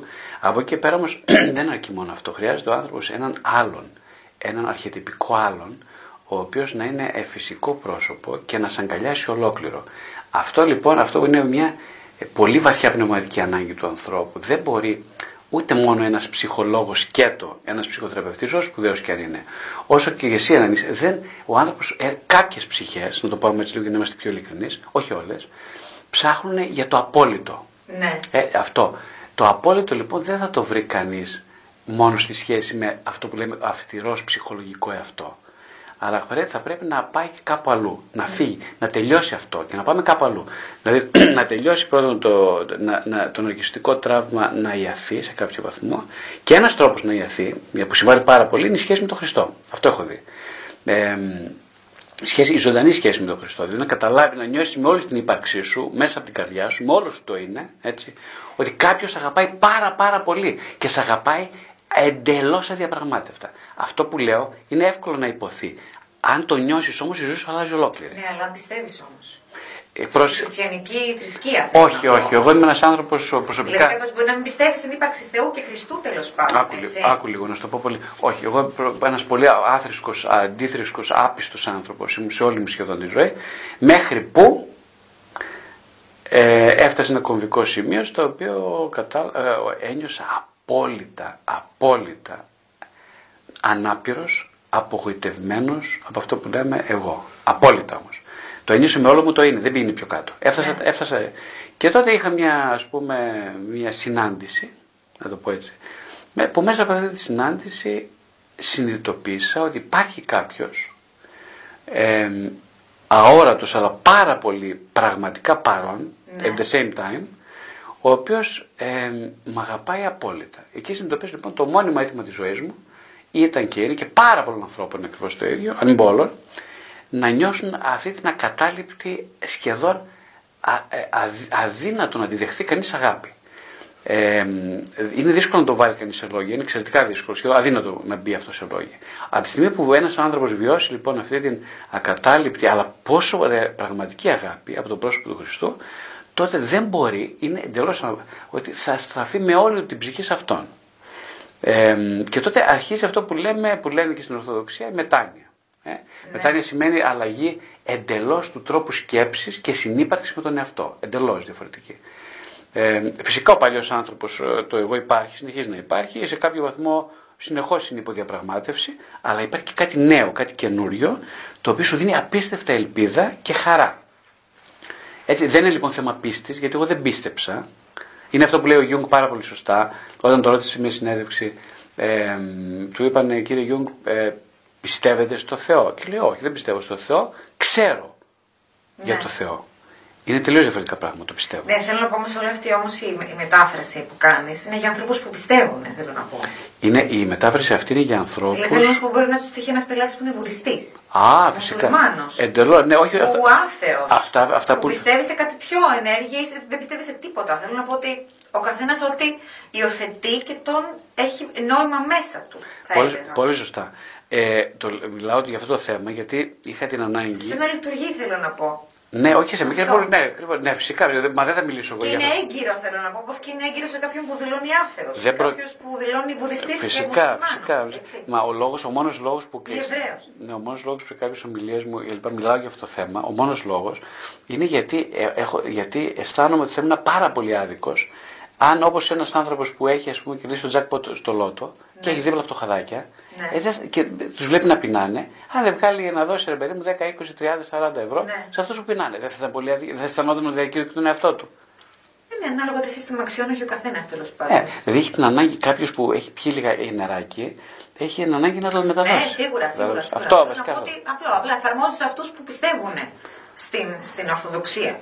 Τι, και κανείς δεν αναγκάζει σε αυτό. Κα- Δεν το συζητάω. κα- δεν το συζητάω. είναι τόσο πολύ προσωπικό, βαθύ προσωπικό θέμα αυτό που δεν μπορεί ούτε καν να μιλήσει κανένας γι' αυτό. Ακριβώς και επίσης μπορεί και να αλλάζει και κάθε μέρα έτσι. Δηλαδή, εσύ του χρόνου εδώ να αρχίσει να μας πεις άλλα. Γιατί εξελίσσεσαι και, και υιοθετεί καινούργια πράγματα και απορρίπτεις άλλα που δεν, Πολύ, πολύ δεν σωστά. Πολύ εφαρμόζουν. σωστά. Ο, ο λόγος Και που αυτό το, είναι το ωραίο νομίζω έτσι. Το να είμαστε ανοιχτοί θέλω να πω. εκείνο που ήθελα να πω πέρα, από- πέρα από αυτά, που είναι όλα σωστά αυτά που λες, το, το, είναι ότι περισσότερο ε, ήθελα να δείξω μέσα από το δικό μου παράδειγμα Ναι, ότι ναι, το ναι. πόσο πολύ βαθιά είναι η ανάγκη του ανθρώπου για αυτό που λέμε αρχιτυπική αγάπη. Την οποία που δεν την έχει βιώσει κανένας μας. Είναι αυτό που λέμε στα αγγλικά το homecoming. Ακριβώς, αυτή Δηλαδή, είναι η λέξη. Αυτή είναι η είναι- λέξη. Είναι πολύ ωραία λέξη στα αγγλικά. Αυτό, Γιατί ό- εκεί γυρνάμε. Αυτό ακριβώς που είπες, ότι όλοι μας, όλοι μας, όλοι μας και μέσα στη ψυχοθεραπεία Στη μήτρα. θέλουμε να ψάξουμε να βρούμε το σπίτι μας. Όλοι μας. Ε; Ναι, ναι, ναι, ναι, ναι. Και οι θρησκείες νομίζω, ε, το λέει και η λέξη re- religion ε, από το λατινικό religare που σημαίνει επανασύνδεση των επιμέρους κομματιών σε μια αδιάσπαστη ενότητα. Αυτό είναι ο ρόλος της θρησκείας. ναι. Ε; Και είναι βαθιά θεραπευτικό αυτό. Δεν, είναι, δεν μπορούμε να το υποτιμήσουμε αυτό έτσι. Δηλαδή είμαστε εμείς ψυχολόγοι ψυχοθεραπεία, είναι η ψυχοθεραπεία, αλλά είναι και το κομμάτι της, του religion, της, της επανασύνδεσης, στην οποία σε κάποιο βαθμό η ψυχοθεραπεία παίζει πάρα πολύ σημαντικό ρόλο, αλλά σε κάποιο άλλο βαθμό δεν επαρκεί η ψυχοθεραπεία για αυτή την ολική επανασύνδεση. Μα είναι και εκτός την, με- με- από την επανασύνδεση, είναι και αυτό το, το, το βάρος της ύπαρξης, που δεν υπάρχει άνθρωπος που δεν έχει αναρωτηθεί. Τι γίνεται μετά, που είναι ένα ερώτημα βαθιά προσωπικό και που κάθε μέρα μπορεί να αλλάζει γνώμη για το τι γίνεται μετά, έτσι. Το ένα είναι αυτό που λες που είναι πολύ Και σημαντικό. το άγχος, ο φόβος θανάτου δηλαδή. Ακριβώς αυτή, αυτή, από τη μία, κοίταξε, δύο είναι οι βασικές ανάγκες. Μία είναι η ανάγκη του ανθρώπου να αγαπηθεί αρχιτυπικά και απόλυτα. Και η άλλη είναι ακριβώς ε, ε, ε, ε, ότι θέλει κανείς να ζήσει α, ακατάληπτα, ε, συγγνώμη, απερίσταλτα, αιώνια, με απόλυτη χαρά. Αυτά είναι τα δύο βασικά αιτήματα. Ε, οπότε, ε, το, στο ένα η ψυχοθεραπεία συμβάλλει πάρα πολύ, ε, στο πρώτο, μπορεί να βοηθήσει πάρα πολύ, και στα, και στα δύο ερωτήματα η, θρησκεία, η ενεργή θ- θρησκεία μπορεί να συμβάλλει επίσης πάρα πολύ. Ναι. Και στα δύο. Ναι. Δεν μπορεί κανένας να δεχτεί δηλαδή ότι θα πεθάνει σε αυτή τη ζωή χωρίς να δεχτεί την απόλυτη αγάπη. Δεν μπορεί να δεχτεί κανείς ότι θα πεθάνει γενικώς. Ναι. Κανένας, κανένας. Εντάξει, τώρα αυτός που μπορεί να το, το έχει διαχειριστεί και το έχει δεχτεί, πραγματικά να μας πει και πώς το έκανε, έτσι. Ναι. Και αυτό δεν είναι ακριβώς που λες, δεν είναι καθόλου κακό. Είναι πολύ φυσικό. Δηλαδή το να είναι κανείς άπλιστος, Ναι. έτσι με την καλή, το λέω με, με αυτή την έννοια, είναι πάρα πολύ ωραίο. Γιατί σημαίνει ότι είναι άνθρωπος της επιθυμίας. Είναι αυτό που λέει ο Αριστοτέλης ότι η ζωή δεν αξίζει να τη ζεις που δεν την έχεις ε, εξετάσει. Δεν το Βεβαίω. έκανα, δεν το είπα και σωστά τέλος πάντων, αλλά κάποιος Ναι, το λέει. α, πολύ ωραία το είπες. Η ανεξέταστη ζωή είναι ζωή χωρίς νόημα. Αυτό, αυτό, αυτό. Έτσι είναι η Να ανεξέταστη. αναρωτιόμαστε Ναι. τέλος πάντων. Ναι, ναι, η- βα- το βασικό θέμα για το οποίο έχω κάνει πολλές ομιλίες είναι το ζήτημα της επιθυμίας βασικά. Και εδώ πάσχουμε πολύ σαν κοινωνία. Ίσως ένας από τους λόγους Δεν που. επιθυμούμε. Ένας από, ναι, οι Ή άνθρωποι. δεν ξέρουμε τι επιθυμούμε. Κοίταξε, δεν ξέρουμε. τι επιθυμούμε. Ε, Όχι, το θέμα είναι ότι δεν επιθυμούμε. Αυτό είναι το πιο σοβαρό από το δεν ξέρουμε. Το πιο σοβαρό είναι να, μην, να μείνεις σε επαφή με την επιθυμία. Νομίζω ότι αυτό είναι και ένα γενικότερο του πλανήτη, γιατί αυτό που ζούμε είναι ένα πρωτοφανές χρονικά. Μέχρι πριν λίγα χρόνια, το ποιοι είμαστε, το αποφασίζαν οι άλλοι για μας. Δηλαδή τώρα πριν 20 χρόνια, ας πούμε, άνθρωπος που ήταν single ήταν πολύ λίγοι, ανά των 30. Μμμ. Τώρα οι μισοί μου φίλοι είναι single και οι άλλοι μισοί είναι παντρεμένοι.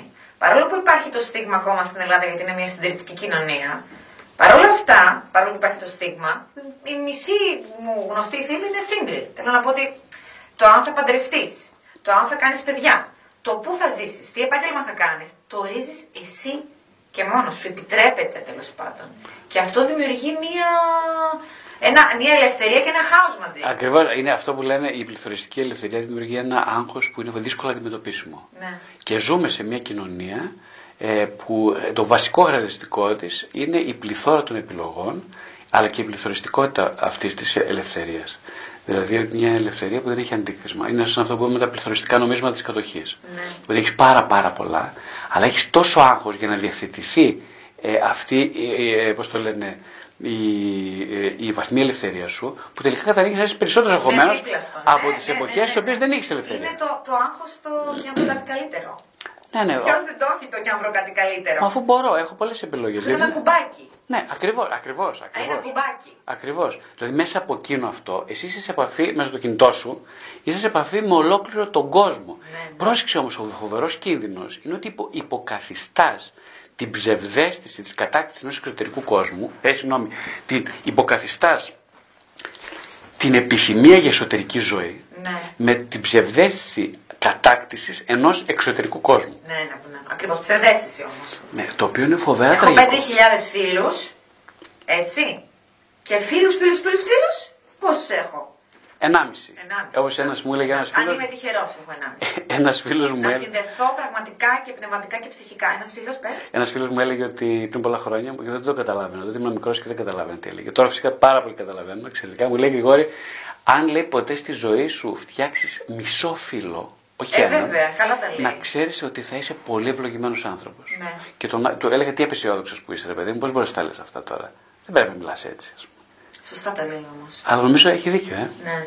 Το ευλογημένο εντάξει δεν το πιστεύω και πολύ γιατί αυτά κατασκευάζονται και έχουμε ευθύνη για το με ποιους ανθρώπους συνδεόμαστε και χτίζουμε, χωρίς αυτό να σημαίνει ότι shit happens έτσι. Και προδοσίες Ναι, έρχονται ναι, κτλ. ναι. Αλλά ξανά πάλι προσπαθούμε. Γρηγόρη, σε ευχαριστώ πάρα πολύ. Εγώ σε ευχαριστώ Τα είπαμε πάρα πάρα πολύ, πολύ Δέσποινα. ωραία, Σε έτσι. ευχαριστώ πάρα πολύ. Πάρα πολύ.